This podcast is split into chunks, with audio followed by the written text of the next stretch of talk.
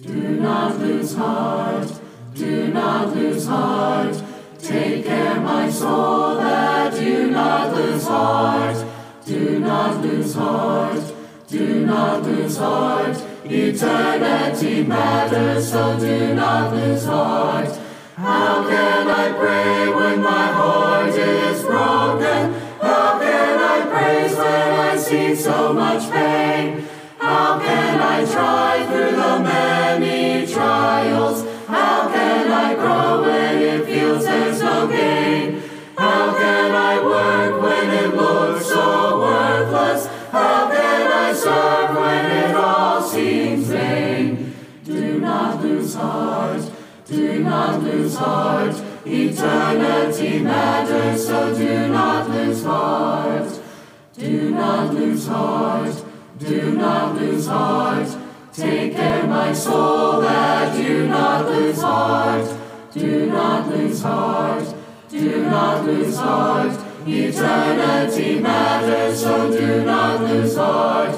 Why do I strive to help the helpless? Why do I stand up to name his good name?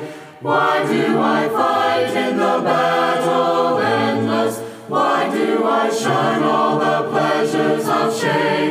Why do I cry when the world is careless? Why do I preach that the Savior came?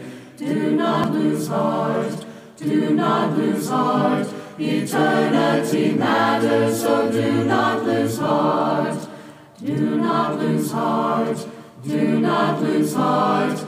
Take care, my soul, that you not lose heart. Do not lose heart, do not lose heart.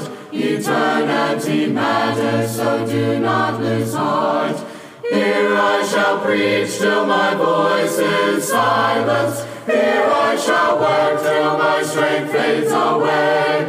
Here I shall love till my heart stops beating. Here I shall walk in the light of the day. Here I shall press on to the finish. Here I shall hear my spirit say, Do not lose heart, do not lose heart. Eternity matters, so do not lose heart.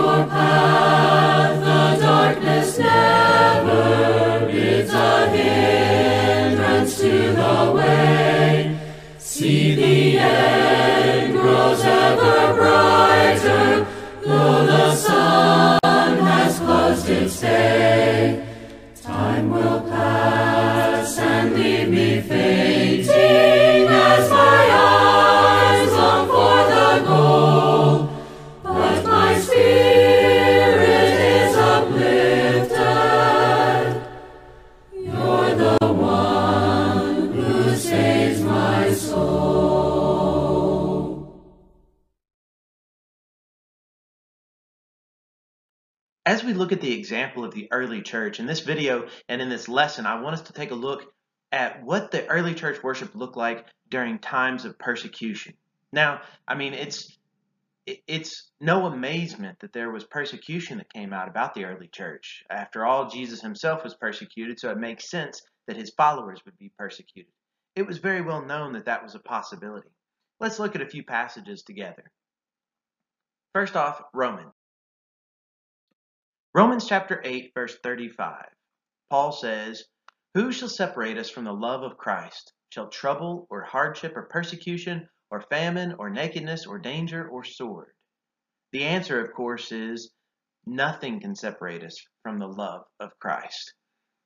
The the only way that something like this, that any of these things, persecution listed, hardship, trouble, all these other things, the only way that those can separate us from the love of Christ is if we let it separate us from the love of Christ. Christ himself said things like this in Mark chapter 10.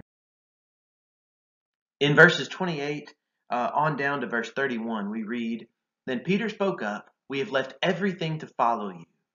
Truly I tell you, Jesus replied, no one who has left home or brothers or sisters or mother or father or children or fields for me and the gospel will fail to receive a hundred times as much in this present age homes, brothers, sisters, mothers, children, and fields, along with persecutions, and in the age to come eternal life. But many who are first will be last, and the last first. So, here in this passage in Mark 10, Jesus himself says that it's great that they have decided to leave everything for the sake of Jesus Christ and his gospel. But then he also says, look, you're going to receive back a hundred times more whenever you are a part of this church. You're going to receive a hundred times more in this present age. But then he also includes this interesting little bit here, uh, right at the end of verse 30, that along with persecutions, there will be persecutions in this life. Jesus himself gave that warning. But then, along with that warning and along with that heads up, Jesus also said, In the age to come, you can receive eternal life. Isn't that wonderful to recognize how great these promises of Jesus Christ are? But part of those promises do include persecutions. Jesus also put it another way in Matthew chapter 10. In Matthew chapter 10, verses 24 through 27, Jesus said, the student is not above the teacher, nor a servant above his master. It is enough for students. Uh, it is enough for students to be like their teachers and servants like their masters. If the head of the house has been called Beelzebub, how much more the members of his household? So do not be afraid of them, for there is nothing concealed that will not be disclosed, or hidden that will not be made known. What I tell you in the dark, speak in the daylight. What is whispered in your ear, proclaim from the roofs. So Jesus tells us this wonderful thing. He tells this to his disciples that look, a student is not above his teacher. If the teacher was persecuted, if Jesus himself was put to death, why do we expect better treatment than what Jesus himself received? In verse 25, we also kind of see it that Jesus puts it this way Look, if the head of the house, that's Jesus himself, is being called Beelzebul, well, what do you think that means for the members of the household? the, the members of his church. That's us, Christians. How do you think they're going to treat us? Well, we find out that that no matter what we might find, no matter what type of persecutions might come our way, the message still needs proclaimed. In verses 26 and 27, that's what he keeps talking about. Look, these things that are in secret, they're going to be made openly. And in fact, whenever we look at the book of Acts, what we find out is this is exactly the example that the book of Acts shows us and that is whenever people try to quiet the message of the gospel, the church can't help but just speak out and spread it and proclaim this message everywhere. Let's take a look at some of those examples together. Beginning in Acts chapter 4. In Acts chapter 4, verses 1 through 4, this is kind of the, the first hint, I would say, uh, of persecution, at least one of the first hints of persecution. Now, all of this comes here in, in Acts 4 uh, it kind of comes on the heel of what, what just happened in Acts 3. So in Acts 3, uh, a man who was a- unable to walk is healed. And because of that, persecution breaks out. But then this is really what we see this persecution leading to here uh, of Peter and John. So this is what's uh, mentioned. Acts 4, verses 1 through 4. The priest and the captain of the temple guard and the Sadducees came up to Peter and John while they were speaking to the people. They were greatly disturbed because the apostles were teaching the people, proclaiming in Jesus the resurrection of the dead. They seized Peter and John, and because it was evening, they put them in jail until the next day. But many who heard the message believed. So the number of men who believed grew to about 5,000. So here we see that in verse 3, they seized Peter and John. Okay? They capture them and they put them in jail for the time. And in verse 4, we find out that even though they are trying to quiet this message and really the messengers, they're trying to quiet the messengers of God. We find out that the number of people who believed it grew to about 5,000. It continues to grow. No matter how many times they try to silence the message, it continues to grow because this message has got to be proclaimed. It must be proclaimed. It doesn't matter if there's persecution or not coming out. It doesn't matter if there's hardships or not. The message must be proclaimed. So here's one of the instances in which we see persecution against Peter and John. But it goes more than just Peter and John because in the next chapter, in Acts chapter 5, verses 41 and 42, we find out that it's now not just Peter and John, but it's other apostles as well. We read this after a, a, time of persecution happened. The apostles left the Sanhedrin, rejoicing because they had been counted worthy of suffering disgrace for the name. Day after day in the temple courts and from house to house, they never stopped teaching and proclaiming the good news that Jesus is the Messiah. So here in Acts chapter 5, we find out that they they were rejoicing because they'd been counted worthy to receive that type of suffering. That's how the early church and the apostles, that's how they responded to persecution. Is they rejoiced because they were just worthy to be counted uh, of, of this this suffering. They counted worthy of this suffering right here. And they continued on in the temple courts and from house to house. They continued on teaching and proclaiming this good news about Jesus Christ and the Messiah. Now, eventually, there became a, a great persecution that broke out. Uh, if you keep reading in Acts chapter 6 and, and 7, you find out about Stephen. Stephen is one of these men who is chosen, and for, for whatever reason, uh, they have a, a, great problem with Stephen. And he is brought in, and in Acts chapter 7, he is actually stoned to death. He's killed. He's known as the first Christian martyr. He is the one who gave his life. He gave the ultimate witness of giving his life for Jesus Christ. He's the first one that we have uh, reported as that happening. We also find out that on that day, a great persecution broke out. Acts chapter 8. In fact, it says, verse 1 On that day, a great persecution broke out against the church in Jerusalem, and all except the apostles were scattered throughout Judea and Samaria. So a persecution broke out in Acts chapter 1, right after Stephen uh, being killed. But what happens? How do they respond? In verse 4, we read, read that those who had been scattered preached the word wherever they went. And if you keep reading in Acts 8, you find out that the message is still being proclaimed. They're still preaching the word, and people are still being converted. They are still becoming Christians. And they continue to do that throughout the book of Acts.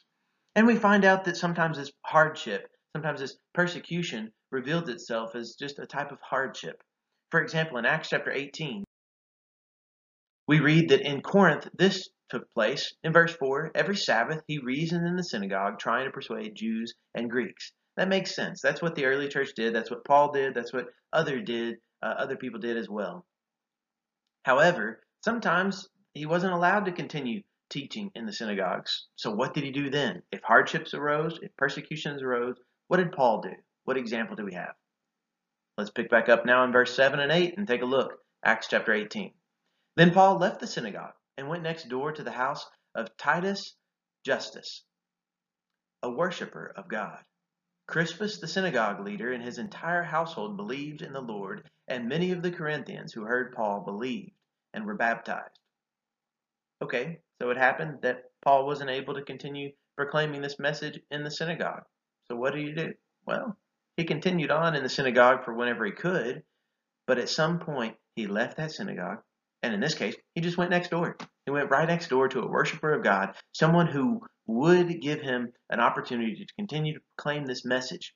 We find out that even, look at verse 8, the synagogue leader himself, he became a Christian.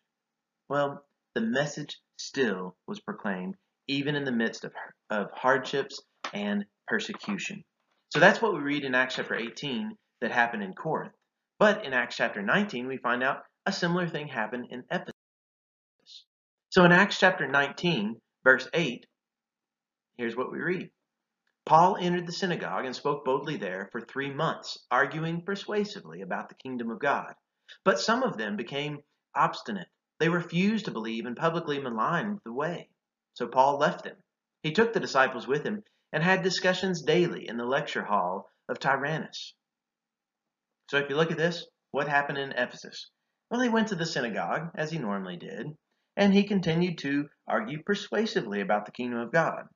But eventually, it, it wasn't, uh, the doors weren't open for him to remain at that synagogue, even though they were for three months. But eventually, he couldn't continue that on. And in verse 9, we, we read, So Paul left. That's what he did. He just left that one thing and he went to another place. In this case, he went to the lecture hall of Tyrannus. I don't know who that guy was and I don't know much about him, but here we see that his name is recorded here because that's where Paul was allowed to have these discussions daily and to continue to proclaim this message. We find out that Paul, he just was was so insistent on proclaiming this message that they repeatedly just couldn't do anything in order to silence him entirely.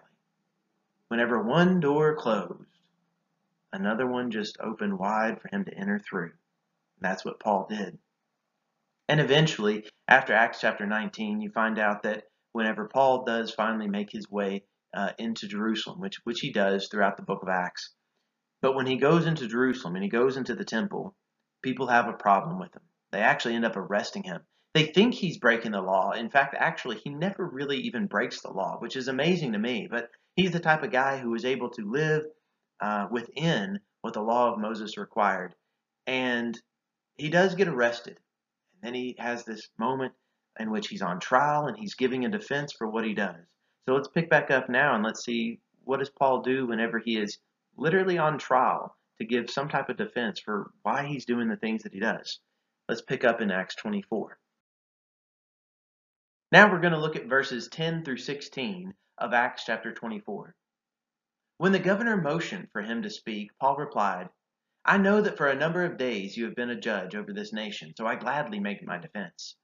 You can easily verify that no more than 12 days ago I went up to Jerusalem to worship. My accusers did not find me arguing with anyone in the temple, or stirring up a crowd in the synagogues, or anywhere else in the city. And they cannot prove to you the charges they are now making against me. However, I admit that I worship the God of our ancestors as a follower of the way, which they call a sect. I believe everything that is in accordance with the law and that is written in the prophets, and I have the same hope in God that these men themselves have that there will be a resurrection of both the righteous and the wicked. So I strive always to keep my conscience clear before God and man. So whenever we see that Paul here is on trial, in verse 10, he's talking about giving his defense. He is on trial without a doubt. But he says in verse 11 that he went up to Jerusalem to worship. That's just what he was doing. In fact, he says in verse 12 that, look, they're accusing me of these things, but they didn't find me arguing with anybody in the temple. They didn't find me arguing with anybody um, in, in these crowds, in the synagogues, or anywhere else in the city. He wasn't stirring up trouble. I think there is something to learn about the Apostle Paul. He was very strong in his faith. He was very firm in, in his proclamation of the gospel message. But he wasn't stirring up trouble. He wasn't arguing. At least he wasn't doing so any more than what was absolutely necessary. He wasn't doing it out of ill motives. Any trouble that Paul stirred up was simply because of this message that he follows the way of Jesus Christ. That's what he says in verse 24 that he worships the God of our ancestors. He worships just like they do in the Old Testament. He is a follower of the way. Because of that way, he recognizes the important part that Jesus Christ plays uh, throughout history and most certainly in his own life. And he, he just he tells him that he doesn't have a problem with these things. He was just going to Jerusalem to worship. He was not doing anything wrong. He believes there's going to be a resurrection of both the righteous and the wicked. And in verse 16, we see this wonderful example that he strives always to keep his conscience clear before God and man. That's an example worth following that's something that we can learn for us as well.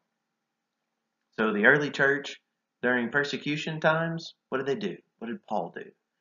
Well, he wasn't stirring up any unnecessary trouble, but he was a follower of the way. He was firm in his faith, and he did so with a clear conscience, things that we still need to be participating in uh, today as well. And that is the message has got to be proclaimed, even in the midst of persecution. I want to look at one final example from pretty much the end of, of uh, the book of Acts. See, this trial that he was on, it, it went on and it continued on for actually several years because he just kind of was getting thrown in jail and he just remained there for a couple years and he was taken somewhere else. And it's just, it's a very confusing thing after Acts 24 through the very end. But finally, in Acts 28, this trial eventually leads him to the point to where he goes to Rome. But he goes to Rome as a prisoner. He's still in chains. He's still being caused problems from these accusers way back here that he's he's talking about right here. He didn't do anything wrong. Yet he is the one who's in trouble. So in Acts chapter 28, in verse 16, when they finally get to Rome, this is what we uh, what we read. When we got to Rome, Paul was allowed to live by himself with a soldier to guard him. Make no mistake of this. Yes, in some ways, this is an okay situation, but it's what we would call today house arrest. It's not exactly the most pleasing thing, but he was allowed to live by himself. He had this soldier to guard him. What did that look like? This most certainly was in times of very difficult persecution. Yet we read this as the very end of the book of Acts. Acts chapter 28, verses 30 and 31. For two whole years, Paul stayed there in his own rented house and welcomed all who came to see him. He proclaimed the kingdom of God and taught about the Lord Jesus Christ with all boldness and without hindrance. So, what did early church look like in the midst of persecution? Well, for Paul, he was in prison, in house arrest, but it can even be called his own rented house. And he was still able to welcome all who came to see him. And verse 31 still tells us that he was proclaiming the kingdom of God. He's still teaching about the Lord Jesus Christ. Early church worship during persecution times, worship still happens. Though it might look a little different. I mean, obviously, if Paul had his way, he would have been able to freely come and go, but you know, instead he had to be under that house arrest here. He was still proclaiming the message. And this statement, I, I love how at the very end of it, he is most certainly like in some type of chains, like in bondage, so to speak. But yet it says that he was still able to do these things, to proclaim and to teach with all boldness and without hindrance. Yes, worship might look different in times of persecution but it can still happen. So the lesson for all of us to learn from this and the, the early church's example is that we can still worship God today. Because we, we don't have it half as difficult times as what they did at, at different snapshots in history throughout the book of Acts and, and the early church, that persecution that they had. We can still worship God today if we choose to, because nothing can separate us from the love of Jesus Christ.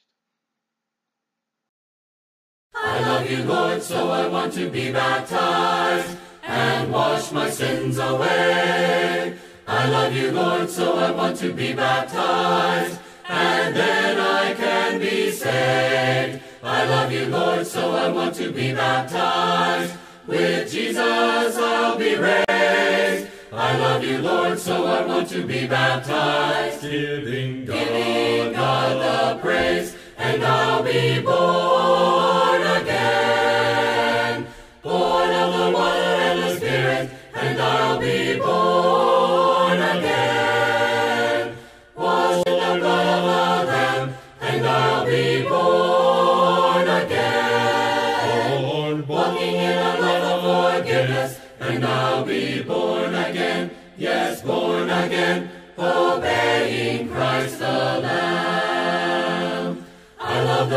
So my friend I've been baptized and washed my sins away. I love the Lord, so my friend I've been baptized. I'm now among the saved. I love the Lord, so my friend I've been baptized. With Jesus I've been raised. I love the Lord, so my friend I've been baptized. Giving God, Giving God the praise, and I've been born.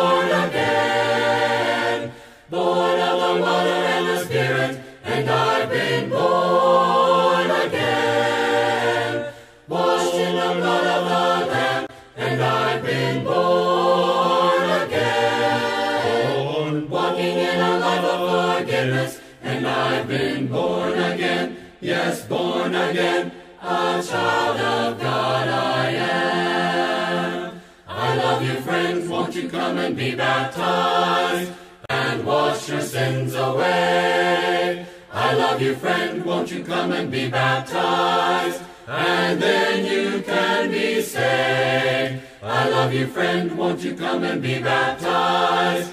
With Jesus you'll be raised. I love you, friend, won't you come and be baptized? Giving God, Giving God the praise, and you'll be born